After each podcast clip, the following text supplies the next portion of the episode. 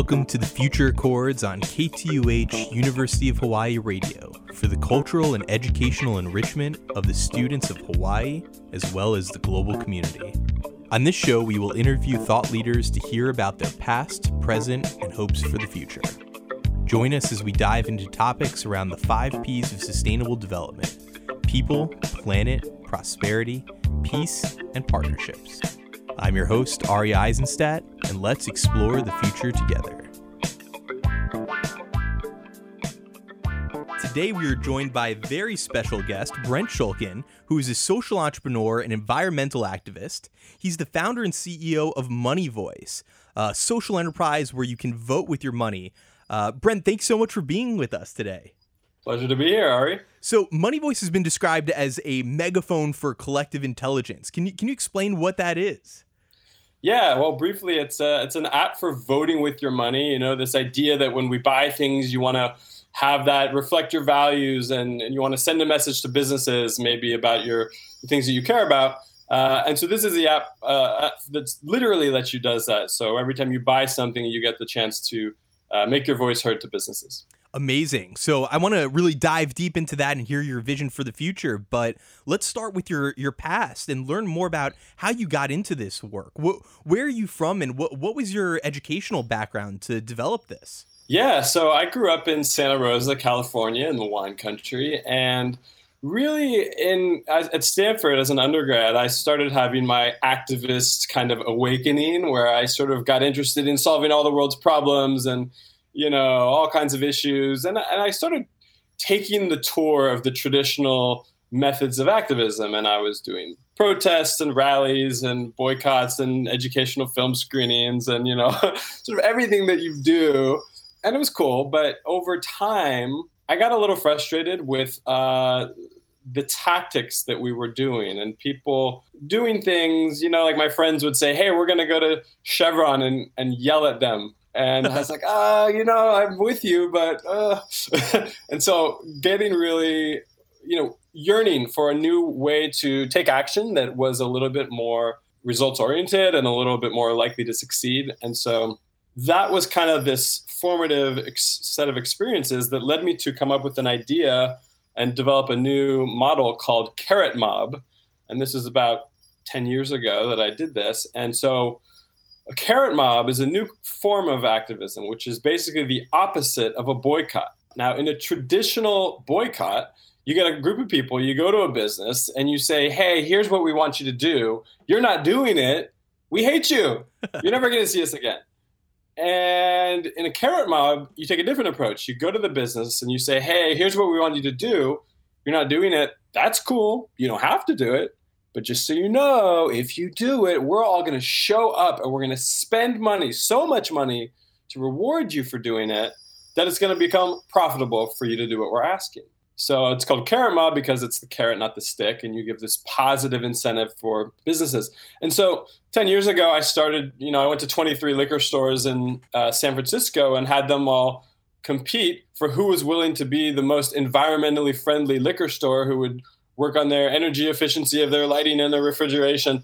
And most of these businesses were not interested, and they sort of said like, "Who are you? Get out of here!" But uh, then there was a competition amongst a few, and the winning business got a massive influx of sales. I brought hundreds of people to one liquor store, and we spent nine over nine thousand dollars in a couple hours just buying beer. And this place changed their whole lighting system to be super efficient. So the first Carrot Mob was this win-win model of activism, and people came, you know, hundreds of people to wait in line and shop. And so that started a global movement. And we had a video that sort of spread around the world, and I started getting emails. And over the course of the next um, few years, we ended up having hundreds of these campaigns around the world in over 20 countries. Uh, people just getting all kinds of businesses to to make change. That's amazing. And uh, funny thing for our listeners is that I got to participate and help organize a carrot mob long before I knew you. We just heard about these guys in California who organized this, and we partnered with a, a grocery store, and we said that all the extra sales that happened in that day over uh, over what happened last year, they would invest into a solar hot water heater. And so we did that with a grocery store and a, an ice cream store, and it was really amazing. What was that model like? How did you scale something something like that type of activism through capitalism? Yeah, you know, it was really tricky because the story spread like wildfire and everyone wanted to talk about it and write about it and tell their friends about it. And people, when there was a Mob campaign, they wanted to go and they wanted to participate. But you know, over the course of it was a while, I, I ended up starting two companies and a nonprofit, all focused on you know different ways to try to scale this it, it, was kind of this like offline thing. This offline event was the typical way to do it, and you kind of t- had a lot of work to set up one of these events and talk to a business, and so it was difficult to scale. And what we found over the years was that we tried a number of different products, technology products, to sort of make it easy, and we tried a number, number of different revenue models to sort of support this organization, and nothing quite worked, um, which was quite exasperating at the time. But it was weird because everyone loved it. No matter what we did, people wanted to participate, and businesses said, "Oh, this is great marketing. We love it also." And you know, really, ultimately, after after years of working on this, we we kind of failed as, as an organization and as a business and we had to shut it down there's still a, a sort of movement that now and then there's people who still do Carrot Mob campaigns, but we kind of hit a hit a dead end, and and I had to spend some time sort of resting and relaxing and reflecting, and that's how I sort of came up with this next idea here. Amazing. Um, and so, what was that process like of brainstorming and developing a new idea that can really scale around this idea of how would you say consumer action into environmental consciousness? Yeah, I mean, what I would say is that it was clear that we were onto something big because people were willing to.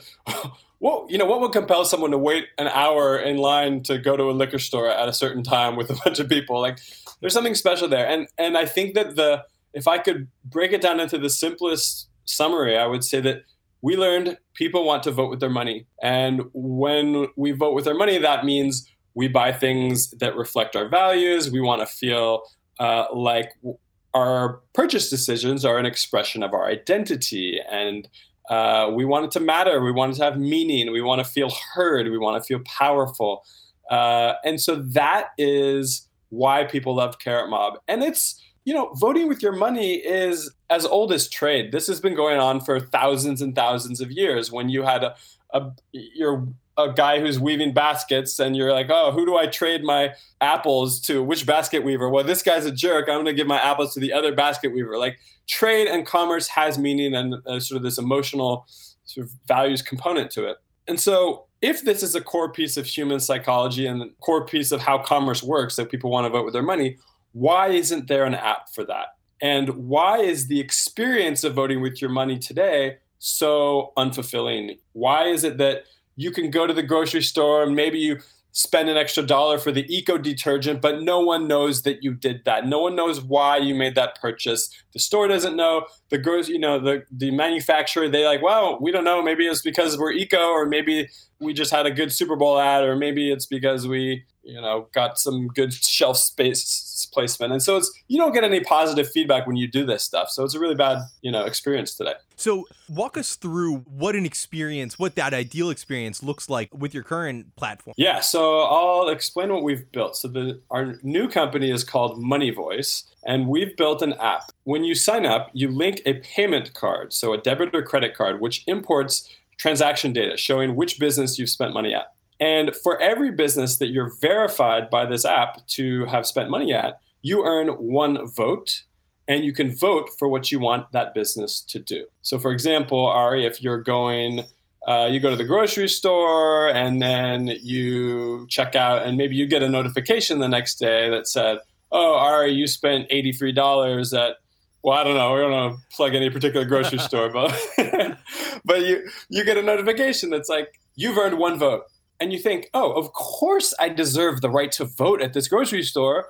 I just gave you $83. Obviously, I should have a say. I'm a I'm a customer, verified customer. Uh, you know, this is this is and you're verified, right? This isn't Twitter, this isn't Yelp where anyone on the internet could just lie and give feedback. You're you're actually they know you're a customer.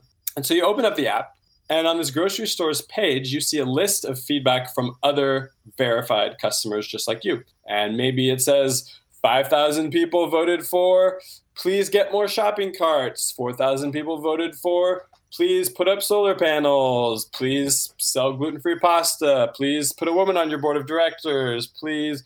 And it could be hundreds of things. Uh, both sort of the things I would vote for, which is like climate action and sort of do the right thing, but also customer service things and product quality and whatever. And so you get to vote for whichever piece of feedback that you agree with. And if you've been there 10 times, you get 10 votes. And if you don't see something that you you agree with or you have your own idea, then you can write your own feedback. So maybe you say, "Hey, you know, you guys should really stop uh, stop selling candy at the checkout line." something like that. And you're like, I'm probably the only person who cares about this. Oh, well, I'll just say it. But then the next day, it's like 30 other people voted for you. You're not alone. Like, and you're like, wow, I actually feel really powerful and, and that my voice is being heard. And so in the app, then you, you vote for the grocery store and then you say, okay, what do I want this restaurant to do? What do I want Spotify to do Verizon to do? And you just kind of go through and use your votes every time you buy something. And then once you've done that, we would go to the business and we say, Hey, grocery store, did you know that we've got, let's say, 10,000 verified customers who've given you feedback? Do you want to see it and respond for free? And the grocery store is like, are you kidding me? Like, no one gives us feedback. Like, what? Like, we're a grocery store. No one uses our app. We don't have anyone's, you know, phone number or email address. No one fills out our surveys and on the paper thing by the door. How did you get this feedback? Of course, we want to see it. We're starved for, for knowing what our customers want. And then we say, great. And so they can send a little response to people. And we say, great. If you want to uh, see financial insights, about this, then we have a business where they can pay to understand more about that. So, for example, maybe they want to see what their most loyal customers want. Okay, a bunch of people said they want solar panels. Are those people real good customers or are they just people who came here once on vacation? That's the sort of thing which is going to make them confident that if they want to invest in something like solar panels, that their customers are really going to uh, become more loyal and, and sort of spend more money to reward them and and so it really gives us the power as customers to provide the data that's going to make businesses actually change. So so it's completely free for for the customers to use and and it's a seamless process that it just connects with with their credit card. That's right. Uh, it's totally free. And when you connect your credit card, you don't actually give us your credit card number ever. There's no payment that happens. We don't access your money in any way all it is is data about where you spoke, where you spent money. So it's important. It, it's very potentially sensitive data from a privacy perspective, but there's no actual payment or access to your money. And, and how powerful to be able to use that data for good because that data is being supposedly bought and sold anyway by these marketers wanting to know about consumer behavior. So this is it sounds like it's really empowering that you're able to bring that that that power to the consumer and to the individual. That's exactly right. And you know, one of the, there's this notion of consumer demand being what drives the entire economy and the entire world, and it's the most powerful force, consumer demand. But if you look at who controls that today, we don't control it. If you say what is consumer demand, well, you have to go, you go to the Gap, and you find some statistician at the Gap, and that person decides what you want and that person's making oh well we think this guy wants you know stretchy lycra spandex and then this guy you know they're, they're deciding what and i'm like no that's not what i want i care about climate action or i care about something else but i don't get a, a good way to say that and if i put it on twitter the financial analyst doesn't see it if i put it on yelp they don't see it uh, if I talk to the store manager, that message is still not getting through because we have to speak the language of financial data if we're going to actually get our hands on the levers that control business decision making. Amazing. So, uh, sh- please share more about what what you've built so far, and and some of the stories around how you've been able to to influence businesses. Yeah. So up until now, we've sort of been in this beta period where the thing is, uh, you know, partially launched, and we're sort of been getting ready for a big, sort of bigger launch. So, so far, where we've been, we've kind of had version one of this product, which we've been able to do some experiments as we get ready to launch version two. So, with version one, we've put this out there. We've got some people using it. And we had a great few success stories of how people used it. The first one that happened was we had a user here in San Francisco who is vegan. And she went to, there's a small chain of Mexican restaurants here called the Little Chihuahua. And she went to the Little Chihuahua, spent money, and said, you know what? In Money Voice, she wrote, please put a vegan entree on your menu. I don't, I'm tired of asking for all these substitutions if I want something vegan. And some other users saw that, agreed with it, and voted for her. And then I was able to go to the owner of this restaurant chain and say, hey, did you know we've got a customer who, a verified customer who asked you for this? Here's the number of customers who voted for this. Here's how much money they spent. So you can see they've been here more than once. They're good customers. Will you do it? And the guy said yes. And so then he they have a you know a plantain black bean burrito on the menu at this place. And when we got back and sent a response to all these vegan users, they were very excited. There was a whole spike in signups from the vegans, and and it was great. Uh, and then we had another example where there's a another user of ours was at a restaurant called West of Pecos, uh, and they have a bar there and she's she her feedback was please ban plastic straws. I don't want a plastic straw in my margarita. And again we provided the owner of that business who had actually thought about this in the past. He'd considered he knew what was going on. He knew that this was an important issue around plastic waste that we're facing. But he was worried that if he got rid of plastic straws his customers would revolt and he didn't have data to, to sh- know what would really happen. And so he was hesitant to do it. But when he saw this and we gave him real data that real customers had voted for this he felt more confident doing it. And so we banned plastic straws at this business. And again people went nuts. We actually had a uh, an event at his business where a bunch of environmentalists came together. We had a panel discussion to talk about the potential of something like this to scale all kinds of environmental action amazing. So they're they're not just stories of of businesses having to invest in more work, but they can actually be saving money and making more money through this feedback also. So it's not it, it sounds like it's not just uh, going above and beyond, but they can be small steps to really make an impact. Yeah, one of the most important touchstones for me in building this is the idea that this should be a win-win model. And that was important with my previous work with Carrot Mob. Win-win is critical here. We've got something for a user that's going to make you feel more powerful. There's more power because money is power and you get to express your actual spending. There's more power because there's power in numbers and you get to team up with other people. And you're able to get what you want as, as a user. And for a lot of people, I hope that's, you know, environmental action and stuff like that. But for businesses, they're able to use the same product. You know, if you if we're using change.org they're just getting beat up on all the time. They're on the defensive. They're like, we're actually not getting value out of responding to the angry tweets and this stuff. Like, we don't know how to make more money with this. But with Money Voice comes along, it's the same feedback and the same opinion, but it's actually presented to them as an opportunity. Uh, and they're learning information they didn't have before, and they're actually able to take action, which they know is going to drive sales and loyalty. Which is why the fact that it's win-win is is absolutely critical to the success that I think we can have. Amazing. And uh, t- tell me about your team because this has been something that you've developed internationally, also, right? Yes. So we have uh, my co-founder's name is Michael, and he is French. Although we met in San Francisco, he's built out a whole team in France as well of engineers. And so, yeah, and where we're at now is we we've kind of gotten to the point where we've done enough experiments that uh, we know how we're going to grow this thing, but now we need the capital to do that.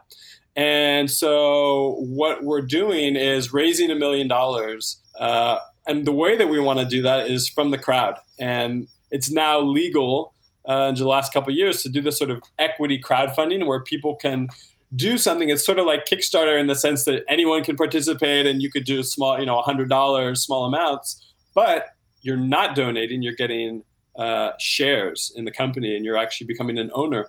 And so we're launching a campaign to raise a million dollars that way so that we can actually completely launched this. Right now we haven't yet launched our product for businesses and so we're super excited to to have the resources to be able to do that. amazing and this really brings us into into the future because for for the longest time investing in startups and private companies has been limited to accredited investors where you have to have at least a million dollars or make a couple hundred thousand dollars a year uh, and now with these new laws you're able to really start to democratize that process and let anyone invest in it. And with these digital platforms that that you can use you can see all that data and be able to do it remotely also. So what has that process been like? And and how do you see that progressing in the future? I'm just so excited about it. You know it's part of it is a is a is a justice issue. And when you think about how much wealth has been created in the last 80 something years when it was illegal for normal people to participate in this sort of financial upside it's just uh, uh, this really this this the fact that this is now legal uh, for anyone to participate it really helps with inequality. And you know some businesses i hope that we become an enormous business you know that can provide a massive financial return. We don't know if that's going to happen but if we can do that it's so beautiful to me the idea that there could be not just a, a handful of millionaires who are benefiting from this but you know th- thousands of of normal normal people and so, uh, so what, what is it? What is that like? Because most people are, are familiar with a, a Kickstarter or a, a GoFundMe. How, how, how is this different? Yes. Yeah, so what's different is unlike Kickstarter, you're not donating and you're not buying a product. You're becoming a, an investor and an owner. So the way that it works, though, it's similar. You go to the one page and it looks like a Kickstarter page, and there's a video and you can read everything. And then you just click the invest button and you can do uh, as low as $100. The average amount that people invest on WeFunder is 1000 and you can do up to, you know, over 100,000 if you want. And when you do that, uh, the money goes into an escrow account to see if our funding is successful. Now, most companies on WeFunder set a minimum threshold of $50,000, at which point, once you get $50,000 raised, everyone's money, you know, the, the thing is officially happening. But with us, we know that that's not enough for us to execute. What we're doing is hard. We have to build a real legitimate team here to do it. So we've set a million dollar minimum. So your your money would go into a escrow account. If we get a million dollars in the bank by the end of the month, then we're going to be off to the races. If we don't, well, then I'm going to shed a few tears for the world who's not going to get money voice as quickly as they need it. But um, if we don't hit that threshold, then everyone gets their money refunded. So it, complete, it completely changes the risk dynamic for the investor by doing this type of crowdfunding campaign also. Yeah, there's safety in numbers. The way that we've set ours up is that you don't if you put in you know a thousand dollars you're not going to be the last person in and then three days later we go out of business you know? Like you know that if we take your money you're guaranteed that we're going to have a million dollars in the bank to be able to execute. It's it's such an incredible model, uh, very exciting, and I think such a great picture of what the future of social entrepreneurship really looks like, and how the the change from our traditional venture capital system of these small number of gatekeepers that are are pretty homogenous also to be able to go uh, really and spread around the world to this type of activism i think is is really thrilling. That is so spot on. And it's what we're doing when i'm talking to a traditional venture capitalist about money voice I'm speaking in language saying, oh, this is a customer feedback solution. I'm talking about the CMOs are looking for this, the customer engagement, blah, blah, blah. And we're talking about business, business, numbers, numbers. But a lot of those people also need to understand why are people going to go crazy for this? Why do people, and if they're not environmentalists, if they're not people who vote with their money, if they're not out there sort of the way that I'm out there talking to trying to make an impact on the world, then they might not get what we're doing. And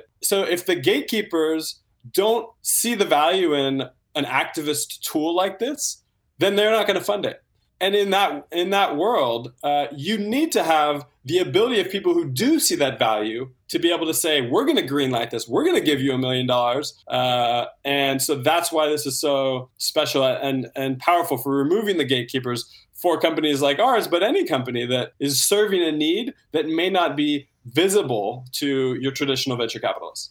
Absolutely. Uh, I think it also really changes the future of the relationship of individuals and large companies. Uh, we just saw just a couple of days ago the shareholders uh, of one of the largest uh, oil companies now are, are making them report on plastic pollution in the ocean. And I think that that's a really exciting example, but at the same time, it's a major public company. You have to own a share of that company. What is your vision of the future of this capital market system where it's not just owners of the companies, but actual customers that are able to to share that that data and share that information of what they want done as far as corporate social responsibility? Yeah, it, you know, it's we live in a world where capitalism is our system and we have this expectation like according to the definition of capitalism it's you know it, consumers demand things and the capitalism delivers what the people want. And yet we have this world where that doesn't feel true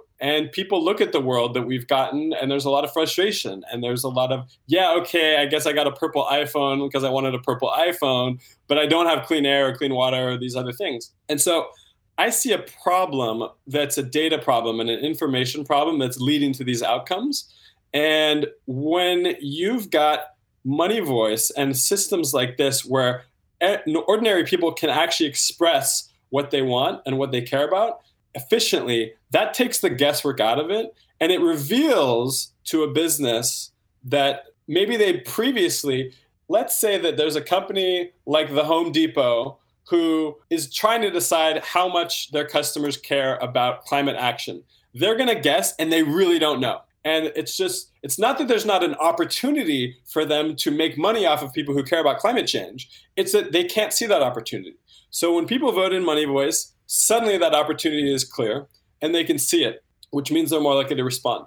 So in that sense, what we've got here is the ability to, to for Money Voice to act as sort of a megaphone for the collective intelligence so that the system is just more responsive. And when we have things that we need, that becomes easily visible within financial markets. And the opportunities to deliver those things become more actionable. And you get a, uh, you know, my vision for the future here is that the whole system of capitalism becomes much more responsive uh, to human values because those human values are now going to be baked in to the data that drives financial decision making amazing. So what, boiling that down to to money voice and the the product and the company that you're building how do you see that that start to manifest? And where do you see the company growing in the next couple years uh, along those lines yeah, well, the first step for us was we're going to raise this money to be able to launch our business product. And we want to just start getting there to be a feedback loop where our users go, they vote for something, and then they, they get a response. You know, a month later, Starbucks responds to them or Amazon responds to them. And over time, what I want to deliver to our users is the feeling that every single time they buy something, they can have an impact and they have power that's implicit in that purchase that they can express. And not only that, like today, you can quote vote with your money and you can go, you know, spend an extra dollar on the eco detergent or whatever, but you actually don't feel that powerful. You don't feel like you're being heard. You don't get any positive feedback. And we want to deliver an experience where you make a purchase, you express your values, and you hear back from a business, or you see an impact, or you see that you're not alone. And that I think can just be such an important experience for making people live their values even more and understand even more the connections between the uh, things that they're they care about and the ways that they spend their money. And so I think it's going to change businesses. I also think it's going to change our own identity and the way that we make decisions uh, when we're when we're buying things. And so that's the hope that we can deliver that sort of experience. And and I think another part of it is there's a deep sense of powerlessness in the world right now. And people feel a lack of agency, and they feel like so many components of our traditional democracy are corrupted. And maybe they can vote, but they don't only get to do that once a year. And I hope they're in a swing state, and there's electoral college, and there's all these things. And so I think that there's important reasons for civic health that people can have an experience of saying, oh, well, here's an app, I can vote in this app, and at least I see some results. And even if the government's not working as effectively as I want, I can change businesses and we can solve problems like climate change, which require changing businesses, and we can solve human rights issues that require changing businesses and health issues that require changing businesses and sort of do these things and make progress without waiting for Congress to do something. Amazing. And is this something that people here in Hawaii can do also? Is this something that, that can be done around the world or is it only in in California right now? Yes, it's uh, totally available in Hawaii. Uh, anyone in Hawaii can go to moneyvoice.com to try our app. Again, it's the private beta app, so it'll get a lot better later. And anyone in Hawaii can invest in the company as well. Uh, at our, our website for that is wefunder.com slash moneyvoice and yeah so that's something that's it's only available for the app is only available to use in the united states right now. Uh, but over time we hope to go global and anyone in the world is able to invest right now amazing. And uh, and for full disclosure, I personally am an investor because this is really something that I believe in uh, and hope that we can start to align our markets with social and environmental impact. Um, and of course, this is not uh, investment advice uh, or uh, an endorsement, but it, just a really an incredible case study of of activism uh, through our market system and such an amazing academic, really exploration of what can be done through social entrepreneurship to really make a big big impact. So Brent, thank you so much for talking with me today uh, and and really sharing your vision for the future. We we really appreciate it. Thank you so much. I'd love to have everyone join our movement. And Ari, thanks for having the conversation. All right, talk to you soon, and thanks everyone for listening. See you next week. Aloha.